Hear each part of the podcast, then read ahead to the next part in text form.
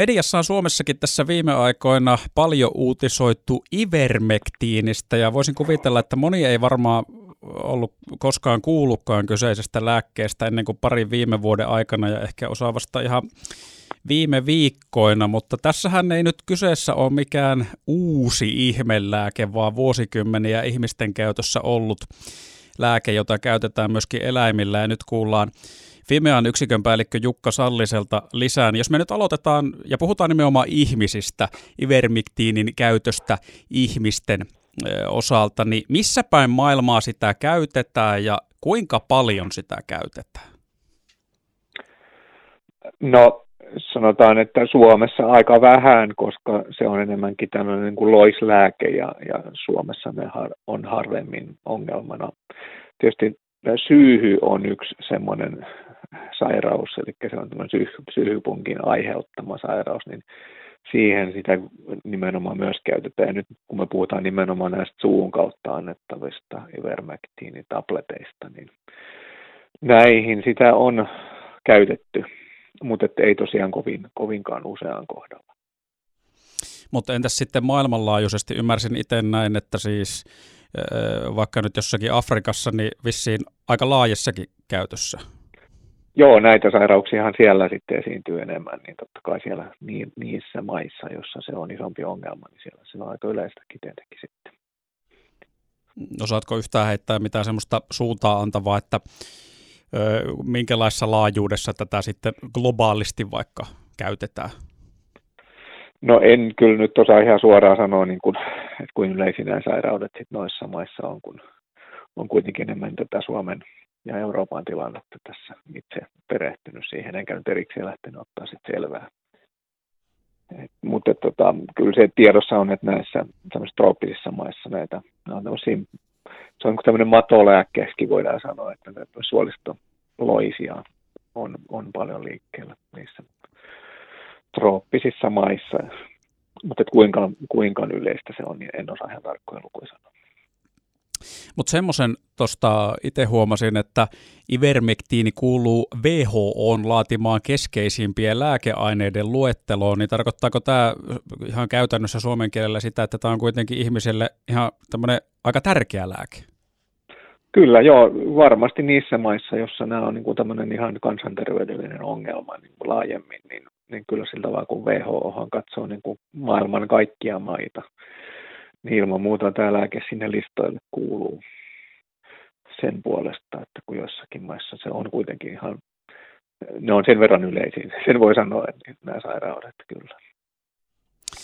No Suomessahan tämä on varmasti nyt nimenomaan tullut monille tutuksi julkisuudesta nyt koronan aikana, kun tässä on uutisoitu, että kansanedustaja otti ivermiktiiniä ja koronaa, ja sitten Suomessa uutisoitiin tuossa viime vuoden puolella paljon siitä, että Jenkeissä yksi maan suosituimmista podcast-juontajista otti ivermiktiiniä korona, tai hän lääkärin määräyksestä sitä saa, ei sitä itse varmaan ihan tuosta nuin vaan kukaan mistä repäsee, ja Ilmeisesti köyhemmissä maissa myöskin just on käytetty koronan hoitoon ivermektiiniä, missä nyt rokotteita vaikka ei ole samalla tavalla kuin länsimaissa. Niin mitä tästä nyt tiedetään tästä ivermektiinin toimivuudesta suhteessa koronaan ja koronahoidossa?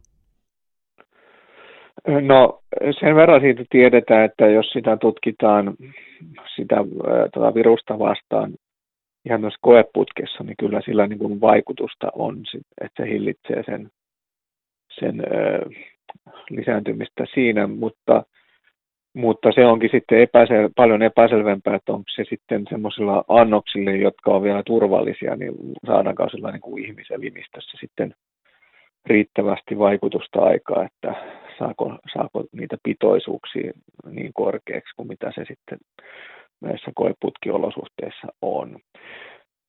Tästä on tehty, siitä on tehty ja julkaistukin aika paljonkin tutkimuksia, mutta sitten se kokonaisuus on jäänyt vähän sitten auki ja se on selvästi kiistanalainen, että, että monet näistä tutkimuksista on ollut kovin pieniä, siellä on ollut ihan selkeästi löydetty väärennettyjäkin tuloksia niitä. Jotku, joku tutkimus on ollut aika, aika hyvän tasoinenkin ja sitten taas niissä ei ole nähty tehoa. Että se kokonaisuus, kun sitä on nyt sitten tietyt henkilöt on siitä sitten tehnyt tarkempia analyysiä, ne on, on päätyneet siihen, että sillä ei olisi tehoa. Sitten on, tietty, sitten on toisia tiettyjä hetkiä, jotka tulkitsevat niitä tilanteet, tutkimuksia eri tavoin, ja, ja siitähän se varmaan nyt sitten tämä epätietoisuus on, on lähtenyt liikkeelle. Se, että niitä on käytetty joissakin maissa, ne on ollut sellaisia maita, joissa on sitten tavallaan lähdetty varmaankin ajattelemaan siltä pohjalta, että kun on tullut alustavia tuloksia, niin ajateltu, että kun tämä on kuitenkin suhteellisen turvallinen lääke, jos sitä oikein annostellaan, niin on niin kuin ajateltu, että ehkä siitä ei ole sitten enempää haittaa, jos, ja vaikka hyötystä ei ole niin kuin sille ollut ihan tehoa tai tietoakaan välttämättä, niin tota, se ehkä selittää sitä. Mutta tämän hetken tilanteen osalta, niin, niin kuin länsimaissa ainakin tämmöiset virallisemmat tahot, niin kuin Euroopan lääkevirasto tai sitten jos otetaan tuo WHO tai vaikka sitten USAn lääkeviranomainen, niin on tullut siihen tulokseen, että, että nykyinen näyttö ei ole riittävä sille, että voisi saada mitään suosituksia antaa ivermektiinin käytöstä nimenomaan koronahoidossa. Tuossa ihan alussa, kun, tai tuossa tähän kysymykseen, kun vastasit ihan alussa, sanoit siitä koeputkessa testaamisesta, niin onko se nyt sama asia kuin huomasin itse, että valtioneuvoston sivuilla 2020 julkaistussa tekstissä luki tämmöiseen ihan tehtyyn tutkimukseen viitaten, että ivermektiini estää tehokkaasti SARS-CoV-2-viruksen replikaatio, niin tarkoittaako tämä sama asia kuin mihin viittasit itsekin?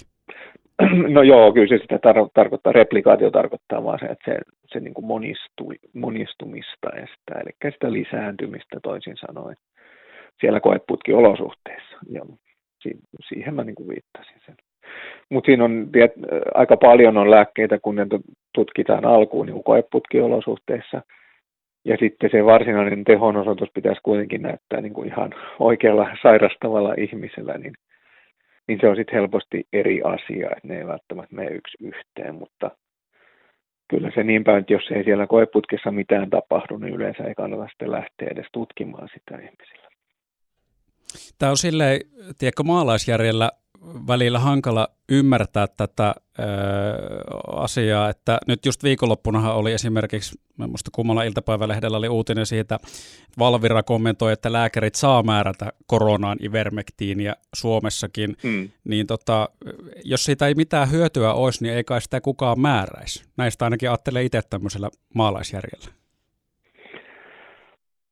Niin, tietysti, joo, kyllä toi on ihan totta, mutta eipä sitä taideta Suomessa kyllä käsittääkseni. Mä yritin tuosta kysellä meiltä muilta, Fimeassa tietysti nähdään näitä käyttötilastoja, me ei voida ihan tarkalleen nyt sanoa niitä julki, kun tässä on vain yksi myyntiluvainen lääke ja ne on yleensä nämä tiedot on liikesalaisuuksia, mutta et ei ole mitään isoa määrää nyt meidän käsityksen mukaan Suomessa tätä otettu käyttöönkin, että se on hyvin marginaalista. Mutta se, että Valvira antaa tämän lausunnon, niin se on sitten ihan puhtaasti niin kuin juridinen asia. Että meillä on, meillä on niin kuin lakeja, jotka niin kuin määrää lääke, että mitä, millä kriteereillä lääkärit saavat määrätä lääkkeitä ja siellä on tämmöinen lääkkeenmääräämisoikeus lääkäreille. Eli lääkärit saavat itse oman harkinnan mukaan tehdä hoitopäätöksiä, eli sitä ei voida niin kuin etukäteen lähteä sanomaan yhden lääkkeen kohdalla, että saa määrätä tai ei, että se jää sitten myöhempään käsittelyyn, jos tulee jotain ongelmia. Että se varmaan perustuu se Valviran Valviran, Valviran lausunto niin kuin enemmänkin tämmöisen juridisiin seikkoihin, ettei, ettei ole niin kuin viranomaiselle ole toimivaltaa etukäteen määritellä, mitä lääkäri saa määrätä tai ei yksittäisten lääkkeiden kohdalta. Mutta maalaisjärkiajattelu on kyllä tietysti ihan hyvä pointti. Niin, no sitten vielä tämmöisen, just kun herkästi, kun ei ole itse lääketieteen ammattilainen, niin pyrkii ajattelemaan asioita maalaisjärjellä. Ja sitten mietin vielä sitä, kun sanoit, että tutkimustulokset on ristiriitaisia tai, tai kyseenalaisia nyt niin kuin ihmisillä tehdyt, niin sitten me mietin sitä, että miten tässä nyt ei kahden vuoden aikana ole onnistuttu sitten tekemään tämmöisestä lääkkeestä, joka on vissiin kuitenkin 80-luvulta asti ollut ihmisten käytössä aika paljon, niin, niin semmoista tutkimustulosta, että, tai tutkimusta, että siitä voitaisiin vetää joku johtopäätös, millä saavutettaisiin joku konsensus, koska tässä nyt tuntuu olevan just tätä hajontaa suhtautumisessa ivermektiiniin ja koronaa. Joo, toi on kyllä hyvä kysymys. Miten tuossa nyt, tämä on, niin kuin tuossa alkuun sanoin, näistä on niin kuin hyvälaatuinenkin, ainakin yksi hyvälaatuinenkin tutkimustulos olemassa, ja, ja sen mukaan siitä ei olisi hyötyä. Sitten on niitä vähän huonommanlaatuisia tutkimustuloksia ja myös väärän, niin kuin epäilysten alaisilla olevia tutkimuksia, jotka taas näyttäisi, että se olisi positiivista, niin tämä on nyt tietysti huono tilanne. Olisihan se hyvä, että meillä olisi luotettavia tutkimuksia, ehkä sitten vielä yksi tai kaksi lisää, jotka osoittaisi, että sillä ei ole tehoa tai on tehoa. Että kyllä me tällä hetkellä ollaan tämmöisessä tilanteessa, joka ei ole mitenkään täysin harvinaista lääkealalla, että meillä on epäselvyyttä sen hoidon hyödyistä.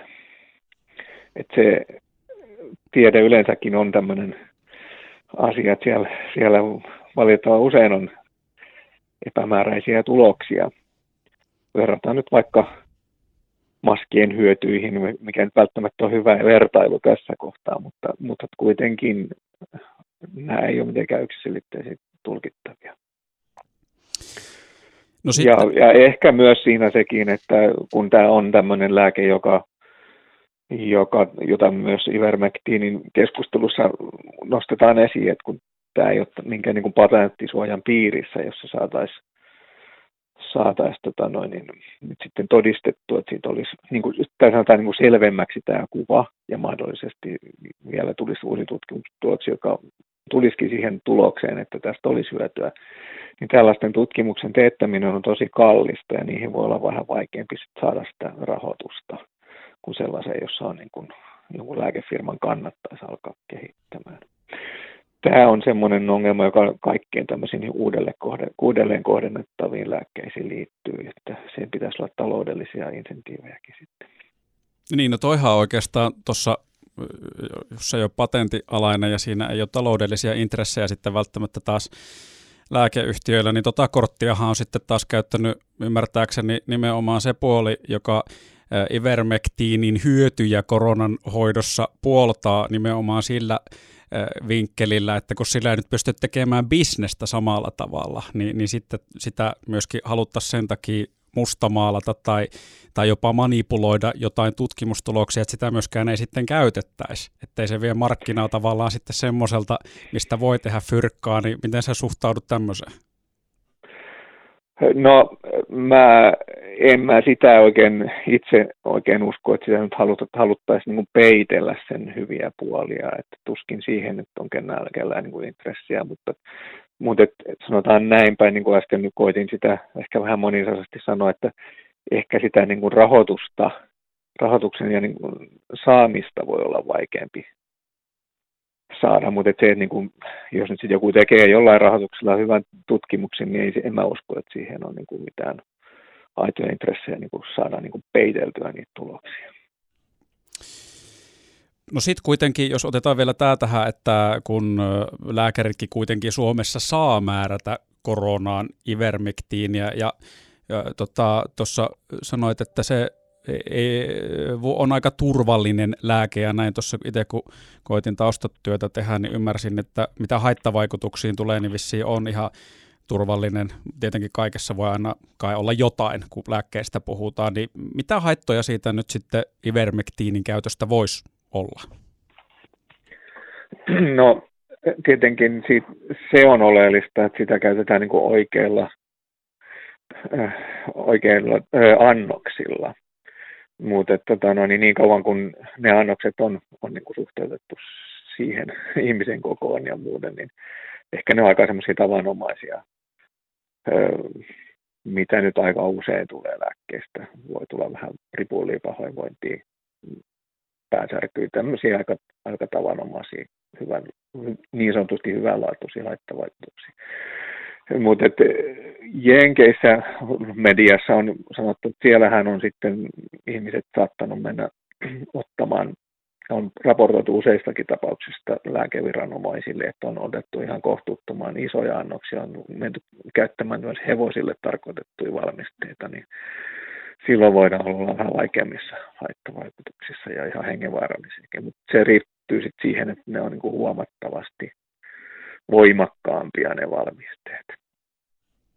Jos annos on semmoinen kuin ihmisillä on tarkoitettu, niin eiköhän ne haitat suht vähäiseksi jää, että enemmänkin sitten kyse, että onko sitten mitään hyötyä.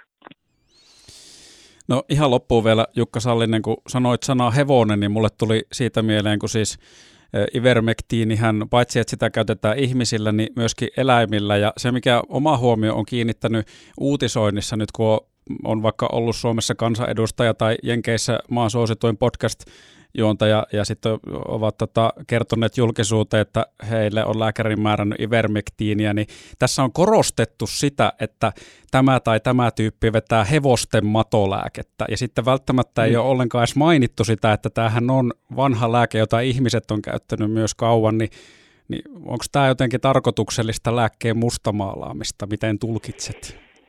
No kyllä, siinä tietysti on vedetty vähän suoraksi, että että tota, no niin, olen nyt siitä samaa mieltä, että ei sen ehkä siihen välttämättä, välttämättä liity, koska se on myös ihmisen käytettävä lääke.